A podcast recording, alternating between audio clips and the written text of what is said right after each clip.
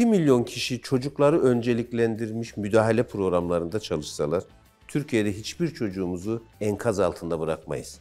Fiziksel olarak belki kurtaramayız hepsini ama zihinsel, duygusal olarak enkaz altında hiçbir çocuğumuzu bırakmayız. Evsiz kaldılar. Bu ilk travma bölümü. İki, işsiz kalacaklar. Ve hayatlarını yeniden inşa ederken çocuklarına bakacak birine ihtiyaçları var. Şimdi okullar açılsın bazen öğretmen arkadaşlarım mesajlar atıyor. Biz bakıcı mıyız? Evet gerektiğinde bakıcıyız. Bunu artık söylemek istiyorum. Biz afet anında çocuklara bakmayacaksak bu mesleği niye yapıyoruz ben gerçekten anlamıyorum.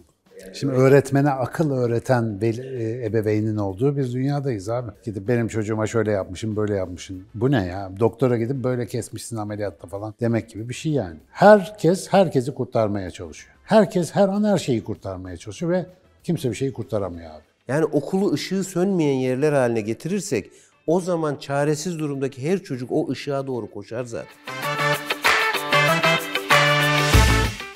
Abi güvenemiyoruz eğitime. Özellikle afet gibi zor durumlardan geçerken insanın en büyük ihtiyacı kendini güvende hissetmek. Bunu konuştuk. Birçok şeye güvenip sığınıyoruz. Maddi bir gerçekliği olmayan ideolojilere, siyasi yapılara bile sığınasımız geliyor. Peki biz bu eğitimi hem eğitim alan gençler, çocuklar için, hem işte anne babalar için, hem eğitmenler, öğretmenler ve senin gibi işte girişimciler yani eğitimle ilgili iş yapan insanlar için hangi adımları atalım ki hem bu felaketlerde daha esnek, daha kendini ayakta tutabilen yapılar olsun hem de gerçekten biz en son eğitim kurumlarını kapatmayı düşünelim. İlk başta değil de en son opsiyon olarak bu aklımıza gelsin. Biraz geçen bölümde acık bir girizgah yapmıştık. Sen demiştin ki işte önce bir fiziksel güvenliği görmek isterim. Yani bir tabela olmalı orada, bir belge olmalı. İşte işi bilen insanlarla birlikte olduğumu hissetmek isterim. Teknik, aynı zamanda psikolojik yeterlikleri olan. Mesela ben bu kısmın biraz da altını çizelim isterim. Çünkü hede höde böyle garip bodoslama ilişki kurma biçimlerini mesela eğitim kurumlarında hiç görmememiz lazım. Herkesin son derece donanımlı, hani insan psikolojisini, çocuk psikolojisini iyi anlayan bir tarzda falan filan olması zaten bir gereklilik. Biraz bunları açalım derim Evet. bu bölümde. Acık daha belki adım adım ne yapabilirim sorusunun cevabı olur. Evet. Ben o sen bir seriye de başlayacaksın biliyorum ne Evet, yapabilirim evet. diye. Ee, Başladık sen- bile hatta. İlkini senle şey yapacağız. Ah süpermiş. Çok sevinirim. Çünkü çok önemli bir soru senin orada sorduğun ne yapabilirim kısmı. Hep kimin ne yapmadığı, ne kadar eksik yaptığını konuşuyoruz. Ne yapabilirim? Kendi yetki alanında ne yapabilirim? Etki alanımda ne yapabilirim? Şimdi ben çocuk görev gücü diye bir şey oluşması gerektiğini düşünüyorum Türkiye'de. Çocuk görev gücünden kastım şu. Afet ve acil durumlarda çocuklar ve ebeveynler nereye sığınacak? Bu sadece fiziksel sığınma değil. Dediğim gibi ya ben kimi aramalıyım? Dediğinde çocukları önceliklendirmiş ve bunun için teyakkuzda olan bir grup yaratmamız gerekiyor. Şimdi Türkiye'de şu anda 1 milyon 200 bine yakın görevde öğretmen var resmi ve özel okullarda. Yeni emekli olmuş hızla göreve dönebilecek olan en az 300 bin e, emekli öğretmenimiz Ya var. evet, Genç emekli evet, öğretmenimiz. aynen. Atanamamış öğretmenlerle 2 milyon kişiden bahsediyoruz. Vay arkadaş rakama bak ya. 2 milyon kişi. 2 milyon kişi çocukları önceliklendirmiş müdahale programlarında çalışsalar Türkiye'de hiçbir çocuğumuzu enkaz altında bırakmayız. Fiziksel olarak belki kurtaramayız hepsini ama zihinsel, duygusal olarak enkaz altında hiçbir çocuğumuzu bırakmayız. Abi hiçbir YouTube program çekimde böyle bir şey söylemedim ama gel şunu organize edelim ya. Evet, Abi bu çok büyük bir şey yani. Büyük bir hikaye. çok büyük bir hikaye ve ben bunun oluşması gerektiğini düşünüyorum. Çocuk görev gücü niye önemlidir? Şimdi görev gücü kavramı dünyada çok yaygın kullanılıyor. Bizde hani Türkçe'ye biraz tam uymadığı için belki kullanılmıyor ama mesela barış görev gücünden falan biliyoruz biz. Türkiye'de askerlerin yurt. Bu İngilizce task force dediğimiz Evet, task herhalde, force mi? dediğimiz şey. Buradaki en önemli şey şu çünkü. Somut bir hedefi kurtarmada öncelik verdiği bir grup olan insanlardan oluş. Bu şunu getiriyor, bir hafıza getiriyor her şeyden önce. Şimdi Orada bir deneyim birikim. orada bir deneyim ve birikim oluyor. Şimdi o deneyim ve birikimi biz belli bir insanda ve kurumda oluşturmazsak o bir süre sonra kayboluyor. Daha önceki bir depreme müdahale etmiş bir e, afet kurtarma biriminde çalışan biri her zaman daha güvendiğimiz biri oluyor. Çünkü daha önce bir enkazın başında bulunmuş. Daha önce başka bir işe. Çünkü deneyim böyle kazanılan bir şey. Ve kurumsal hafızaya da böyle aktarılabilen bir şey. O yüzden biz okullarımızı güven üzerinden konuştuk ya, güven kriz anlarında sığınmayla da ilişkili bir şeydir. Kriz anında kimin doğru davranacağını bilmekle ilgili bir şeydir. Ki oradaki doğru davranış normal günde de doğru davranış Normal getirir. günde de doğru davranış olur. Çünkü teyakkuzun ve bir iyilik yapmak için hazır durumda olmanın şöyle bir güzelliği var. 2 milyon iyi insan demektir bu her şeyden önce. Başkalarının iyiliğini düşündüğü için 2 milyon iyi insan demektir. 2 milyon iyi insanın çocukların iyiliğini düşündüğünü gözünün önüne getirsen. Şu anda gevşedim yemin ediyorum. Şu anda gevşedim yani.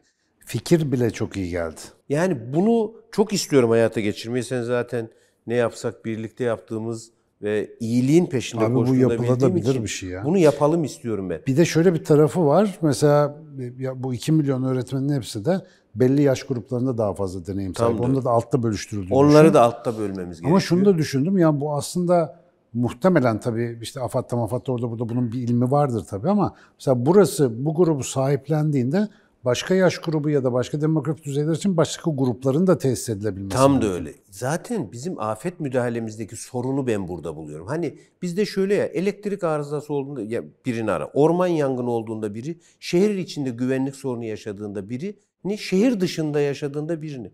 Yani dünya bunu ne yapıyor? 911, 112 bir numarada birleştiriyor. Bunun nedeni ne? Bir yerde birleşsin sonra da uzmanlara dağılsın. Afet anında şöyle düşünün. Enkaz başındaki bir anne. Enkazın altında eşi var belki yanında çocuğu var. Bakın eşine yardım edemiyor. Niye? O sırada bir görev gücünün o çocuğu güvenlikli bir yere taşıdığını düşünün. Tabii ki. Okulların açılması meselesi de bu nedenle önemli. Şimdi insanlar yeni bir hayat kuracaklar. İşsiz kaldı, evsiz kaldılar. Bu ilk travma bölüm. İki, işsiz kalacaklar. Ve hayatlarını yeniden inşa ederken çocuklarına bakacak birine ihtiyaçları var. Şimdi Ne okullar bir ihtiyaç. açılsın öğretmen arkadaşlarım mesajlar atıyor. Biz bakıcı mıyız?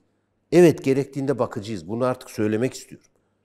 Peki nesin diye sormak lazım. Evet yani, yani. biz afet anında çocuklara bakmayacaksak bu mesleği niye yapıyoruz ben gerçekten anlamıyorum. Bizim birinci görevimiz biz çocuklara hizmet etmek üzere dizayn edilmiş bir mesleğin temsilcisiyiz. Hele ki abi şöyle bir durumda işte şimdi dilimize de yerleşti artık. Afet ve travma çok konuştuğumuz bir konu ama abi benim yaşımdaki adam travma geçirse ne olur, geçirmese ne olur? Yani zaten beynimiz belli bir yapıya gelmiş. Bundan sonra hani çok radikal değişiklikler olmuyor bizde. Çok çok ağır bir şey olmadıktan sonra. Ama mesela küçük bir çocuğun sadece yani yalnız bırakıldığında, bırak afet falan yaşaması, çocuk fazla yalnız kalırsa beynin küçüldüğünü Evet. biliyorsun. E şimdi mesela böyle bir ortamda bir acil müdahaleyi insanı bu kadar iyi bilen, senelerce insanla çalışmış öğretmen, eğitmen yapmıyorsa, yapamıyorsa o çocuğun 20 sene sonraki durumunun bize neler getireceğini artık çok iyi biliyoruz yani. Tamam. Dolayısıyla çok hani enkaz kaldırmak kadar acil ve önemli bir iş bu. Kesinlikle bu Çok mühim. geleceği enkaz altında bırakmak anlamına geliyor. Çocukları oradan çıkarmazsak zihinsel ve duygusal olarak geleceğimiz enkaz altında kalır. Öğretmenleri burada kişi olarak öğretmen suçlu diye gördüğümü lütfen anlamasınlar. Beni takip eden Yok abi bu bir dostlarım bilir. sistem sorunu tabii tabii. okulu hayatın merkezinden çıkardığımız için böyle oluyor. Yani yapı davranışı belirler diye bir sosyolojik kavrama çok inanırım ben. Siz yapıyı toplumsal hayatın içerisinde nereye oturtursanız o yapının içindeki insanlar da ona uygun davranmaya başlar. Bu arada hakikaten bak sen anlatırken mesela şimdi afet durumunda bunu yapamayız ama afet sonrası görece normal günlerde ben okulu tekrar bir güven alanı, tekrar bir öğrenme alanı, tekrar çocuğun koşa koşa gitmek isteyeceği bir yere dönüştürürsem Allah korusun bir sonraki afette bu görevi zaten otomatikman devralacak. Tam Yani da öyle. Onu yapamadığımız için bu Yapa- olmuyor. Tam da öyle. Şimdi ben bakıcı mıyım diyen bir öğretmeni düşünün. Eğer bir afet anında bir çocuk koşa koşa ona sığınırsa o artık der, evet ben bir bakıcıyım. Benim bir çocuğun sığınacağı güvenli liman olmak gibi bir rolüm varmış der. Yani çocuğun gözleri, çocuğun gözündeki korkunun gittiğini görmek, yalnızlığın, çaresizliğin gittiğini görmek en katı yüreği bile yumuşatır zaten. O yüzden okulları yeniden yaşamın merkezine alalım geleceğimiz açısından. Oraya alırsak, orayı çocuklarımız için sığınacak yer, öğretmenlerimizi de gelecekteki bu tür afetler durumunda bir iyi eğitimci olarak çocukların sorumlulukları, çalmaları, çırpmaları gibi yetişkin davranışlarının çoğu içeride. Anne baba olarak. Şimdi ilkokulda ödevini yapmayan bir çocuk evde elektrik kesildi, su yoktu diye yalan söylediğinde biz şunu diyebiliyor muyuz? Öğretmenine git ve özür dile. Geciktiğini, ihmalkar davrandığını, görevini yerine getirmediğini, bunu telafi edebilmek için ne yapabileceğini söyle. Tabii bu durumda öğretmenin de ailede bir karizmasının olması Öğretmenin lazım. de bir karizmasının olması. O Eski yüzden günlerdeki gibi. Ne olur şu öğretmenin karizmasını çizme konusunda da hepimiz şeyiz. Şimdi öğretmene akıl öğreten e, ebeveynin olduğu bir dünyadayız abi. Gidip benim çocuğuma şöyle yapmışım, böyle yapmışım. Bu ne ya? Doktora gidip böyle kesmişsin ameliyatta falan demek gibi bir şey yani. O yüzden geleceği düşünüyorsak çocuklarımız açısından bir, öğretmenlerimize hak ettiği rolü, yeri vereceğiz. Onun içerisinde bu rolü, görevi yerine getirmeyen olursa onu eleştireceğiz. O onun eksikliği haline gelsin. Biz toplumsal rolü verelim, o onun eksikliği haline gelsin. Ki okulları ve müfredatı günlük yaşamla uyumlu hale getireceğiz. Yani biz bir afet ülkesiyken, afet bizim müfredatlarımızda sıradan bir gündem, yılda bir kere yapılan bir tatbikatla geçiştirilebilecek bir şey değil. Ben deprem kolundaydım. Hiçbir şey hatırlamıyorum Hiçbir deprem şey hatırlamıyorum. Yani yılda bir kere bir itfaiyeci getirip okulda yalandan bir ateş söndürmek değil. Biz afetleri sürekli yaşayacak bir ülkeyiz ve teyakkuzda olmak zorunda olan bir ülkeyiz. Okullarımız her afet durumuna hazırlıklı halde dediğim gibi öncelikli fiziksel güvenlikleri de sağlanarak bir merkeze dönüşmek zorunda. Valla öyle bir manzara çizdin ki gözümde. Aslında ben küçükken böyleydi. Biz küçükken böyleydi. Okul öyle bir yerdi. Benim annem babam okula giderken böyle derlenip toparlanıp giderdi. Hatırlıyorum yani. Ya Sinan'ın öğretmeni çağırmış dediğinde evde bildiğin sıkı yönetim uygun. Ne oldu da çağırdı falan. Yani okulun o zaman bir karizması vardı. Ama Yeniköy'de bu yok. Yok. Ve şu anda bir imkan var. Yeniköy çok ağır yıkıldı abi. Ağır bir yıkım aldık. Hani biz daha önce benzer yıkımlarda yaşadık ama bu biraz benzersiz yani. Çok büyük bir şey. Eski adetin işe yarayan kısmını Yeniköy'e getirmenin belki de en iyi fırsatlarından birisi aslında. Tabii o kaybolan karizma hani bir takım sosyal doku değişimleriyle alakalı. Bunu yerine nasıl koyarız bilmiyorum ama bizim ülkede ben psikolojik olarak bir şey görüyorum. Burası harika bir fake it until you make it memleketi. Yani önce taklit et sonra oluyorsun. Mış gibi yapmanın işe yaradığı bir yer burası ilk başta. Ama bunu bir strateji dahilinde vesaire kurarak veya en azından şu merhamete güvenen çok ihtiyacımız olan şu gibi zamanlarda bunun mayalarını çalmak çok iyi olabilir. Vallahi hiç ben konuşmaya başlarken mesela hani böyle bir çıktı çıkacağını hiç düşünmemiştim. 2 milyon tane ya bir de şu var abi internet işte o görüntülü görüşmeler telefon falan olduğu bir devirde o kadar kolay örgütlenebilecek ve hani hiç yorulmadan insanların dahil olabileceği bir network ki şimdi benim gördüğüm şu afette. Ben anlamam. Çok deprem alanında da çalışmadım. 99 depreminde Samsun'daydım. Aylar sonra gidebildim oraya. Biz herkes herkesi kurtarmaya çalışıyor. Herkes her an her şeyi kurtarmaya çalışıyor ve kimse bir şeyi kurtaramıyor abi. Ve hani çocuklar söz konusuysa, eğitim söz konusuysa mesela hakikaten sofistike bir ekip çok iyi fikir. Çok. Yani şöyle düşün. Ben Allah korusun başımıza bir kere daha bir afet geldi. Evden dışarı fırladığım zaman gözüm çocuk aramalı. Benim işim o çünkü. İki, bir anne çocuğuyla evden fırladığı zaman gözü okulun ışığını aramalı. Evet. Yani okulu ışığı sönmeyen yerler haline getirirsek o zaman çaresiz durumdaki her çocuk o ışığa doğru koşar zaten. O zaman hayat normalken de oraya koşmaya başlar. Aynen. Biz hayatın içinde sıkıcı yerler haline, kasvetli yerler haline okulları dönüştürdüğümüz için hiç kimse okula dönüp bakmıyor. Öğretmen toplumsal yaşamın içinden çıktığı için, bakın bu köyden kente göçüşte yine bizim işte yeni köyümüzü konuşuyoruz, eski köye bir daha dönelim. Öğretmen çok önemli bir figürdü. Bir köyün içerisinde şöyle düşünün. İmam ve öğretmen iki figürdü, aslında iki ayrı bakışı da temsil ediyordu. Tabii. Ve ikisinin arasında uyum olan köyler çok daha hızlı gelişiyordu. Aynen öyle. İkisinin arasında çatışma olan köyler gelişmiyordu. İkisinden bir tarafa doğru meylediyordu. Birincisi ideal cumhuriyet modeli, ikincisi Evet. Şimdi bu çatışmaların olmadığı ben köyler biliyorum. Ben Kırşehirliyim. En iyi gelişen köyler şeydir. İmam bir taraftan bir iş yapıyor, öğretmen bir taraftan. Şimdi köyden öğretmeni çektik. Sadece imamlar kaldı. Bu kötü bir şey olduğunu için söylemiyorum bunu. Eksik abi. Eksik. O köy Eksik. eksik. artık. Şimdi o köyün içerisine öğretmeni yeniden sokmak zorundayız. Köyü bir birim olarak büyüt, mahallelere değil. Mahallelerin içerisinde kim mahallesindeki öğretmeni tanıyor artık? Ya artık şehirler çok büyük diyerek geçiştiremeyiz bunu. Evet.